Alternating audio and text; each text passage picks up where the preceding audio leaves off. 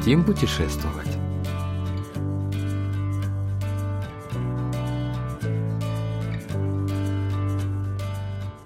По следам художника Пагносу и поэта Юндонджу.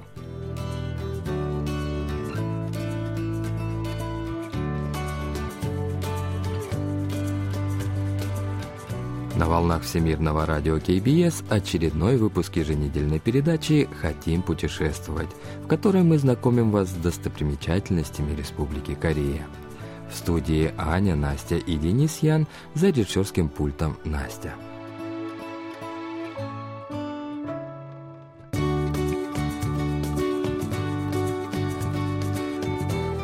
За дворцом Кёнгбокgung, находящимся в самом центре Сеула, видна гора Инуансан, в лесах которой когда-то водились тигры.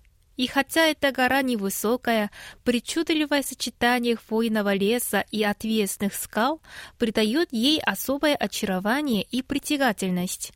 Не случайно она изображена на полотнах многих живописцев эпохи Джосон. Эту гору видно из любого места деревни Сочон. 물소리 들어보시면 여기 여기 여기 Слышите?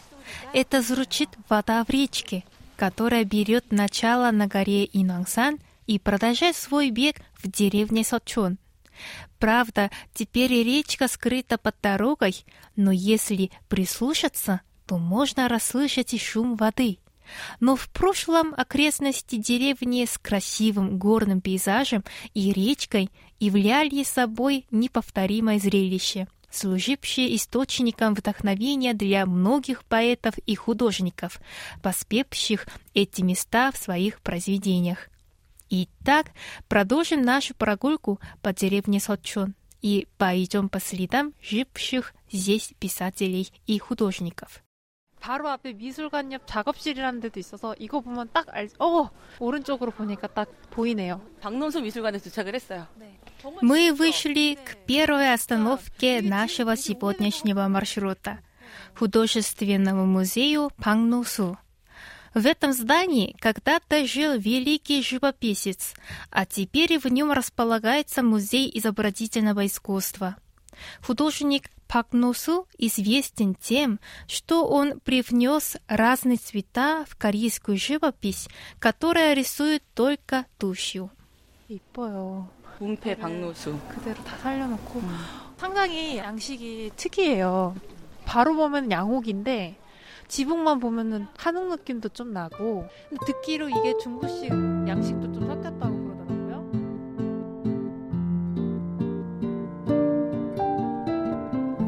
Хотя художника уже нет, на двери все та же вывеска «Панг Нусу».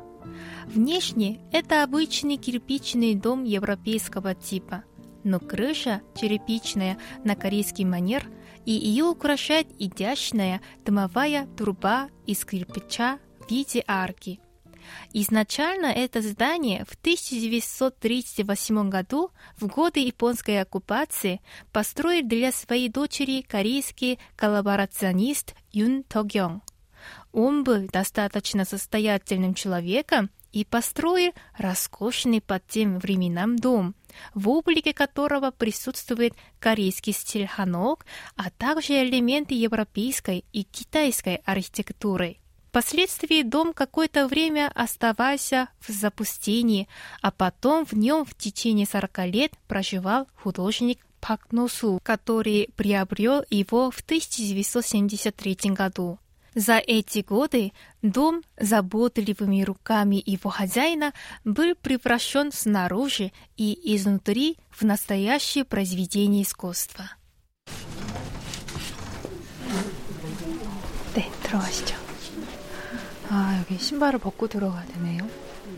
Войдя в дом, ступаешь на старые деревянные полы, натертые до блеска ваксой, и полностью погружаешься в атмосферу прошлого, следы которого видны повсюду.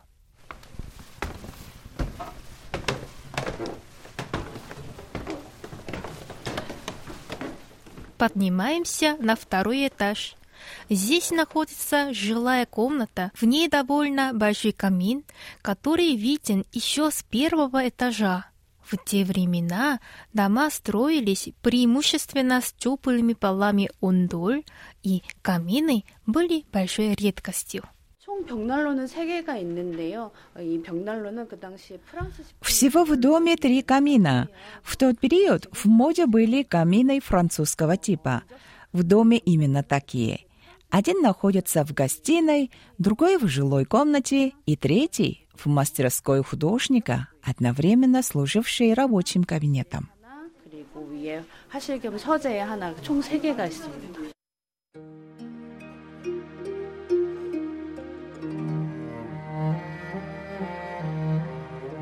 Теперь в общей мастерской художника устроена выставка его лучших работ, написанных в 70-е годы прошлого века. На изящной подставке темно-синего цвета представлен корейский пейзаж совершенной чистоты, какую можно увидеть только в восточной живописи.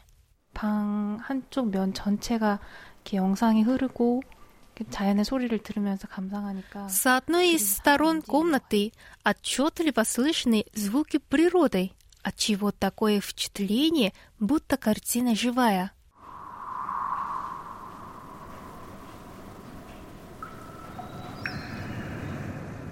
В соседней комнате выставлена картина, написанная в технике, создающей эффект движения. На пустой стене слышны звуки полевых насекомых и птиц. Вдруг на стене появляется изображение лодки с человеком, гребущим веслами. При каждом взмахе весла образуются небольшие волны. На заднем плане синие горы. Глядя на изображенное на картине, забываешь, что находишься в самом сердце столичного мегаполиса. Рядом в углу стоит просторная деревянная скамейка, на которой вполне могли бы разместиться трое взрослых. Здорово! Прямо какая-то комната спецэффектов. Как раз для меня. Будете в этом месте, обязательно подойдите к этому пейзажу.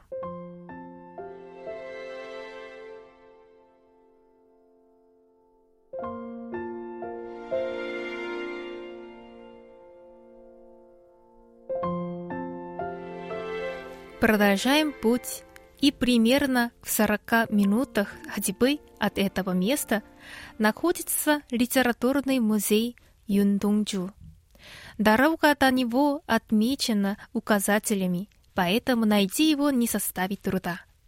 여기 아 이쪽으로 가면 표지판이 있으니까 가기 쉽겠구나. 우리는 지금 윤동주 문학관이 어디야? 문학관은 이쪽. Литературный музей Юндонджу находится на окраине района Сочон. Это симпатичное здание белого цвета чем-то напоминает светлый образ самого поэта. В этом году исполняется сто лет со дня его рождения, поэтому в доме много посетителей.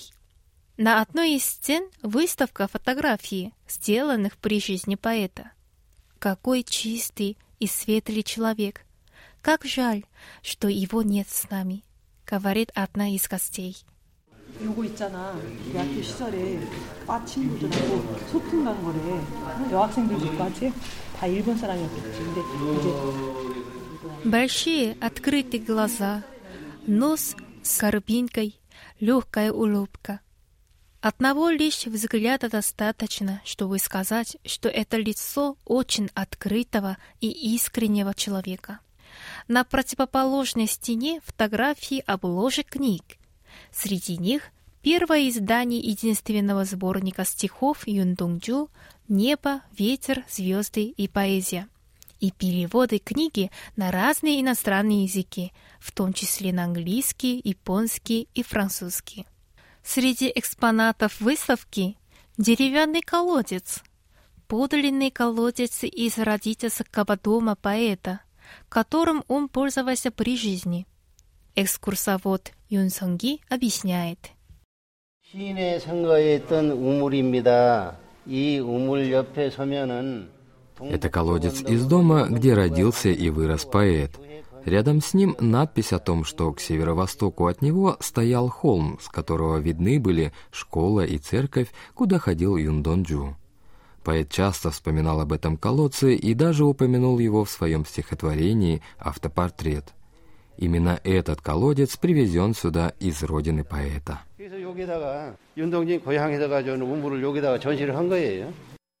Тема колодца красной линией проходит через весь музей. Это место изначально использовалось как резервуар, куда закачивалась вода из водопровода. Позже на месте этого бетонного сооружения появился музей с двумя залами, которые символизируют колодец в стихотворении «Автопортрет».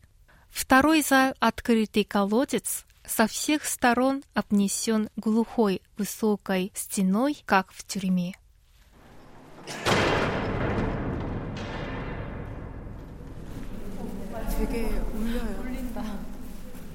Наконец, переходим в третий зал экспозиции «Закрытый колодец», где демонстрируется ролик о жизни поэта.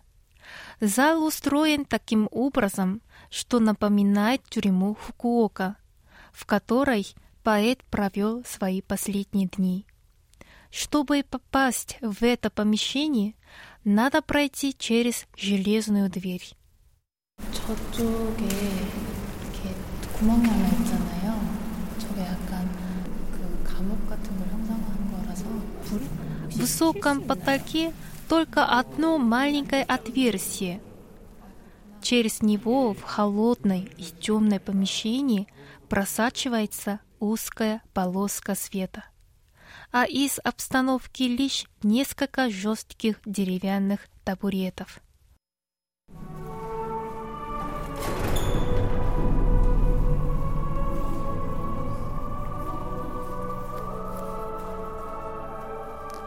Молодого литератора Юн Донgjу в возрасте 26 лет арестовывает японская полиция за то, что он, находясь на учебе в Японии, писал, пользуясь корейской письменностью хангыль. В тюрьме Фукуока его посылали на принудительные работы и подвергали пыткам. Там же он и скончался не дожив всего шесть месяцев до освобождения. Поэт оставил после себя рукопись своих стихов, которые были изданы одним сборником после его смерти. Но этой одной книги оказалось достаточно, чтобы имя поэта запало в душу каждого корейца.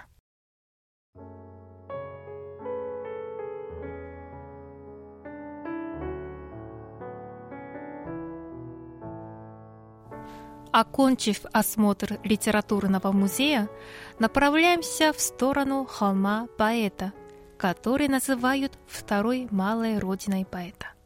По дороге к холму проходим деревянные заборы, на которых написаны названия стихов Юндонджу. Среди них автопортрет, дорога, вторая родина и другие. Большинство этих стихотворений хорошо знакомы и мне – поистине самый любимый поэт корейцев.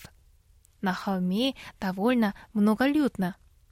На большом камне перед указателем с надписью «Хом поэта Юндонджу» выбиты строчки из стихотворения «Прелюдия».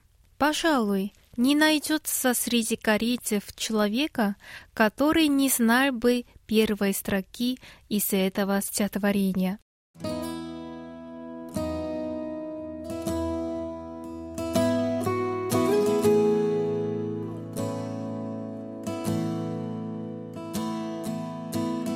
Всегда нужна была лишь самая малость. До последнего вздоха не быть запятнанным перед небесами. Мне больно даже видеть, как ветер треплет лист. Сердцем, поющим при созерцании звезд, я всегда буду любить все, что подвержено угасанию. И я должен следовать предначертанной мне дорогой. Спускают сумерки, и на небе одна за одной вспыхивают звезды.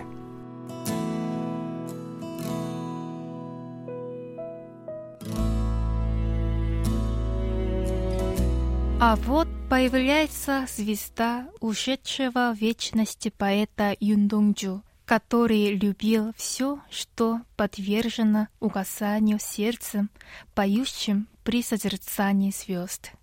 thank you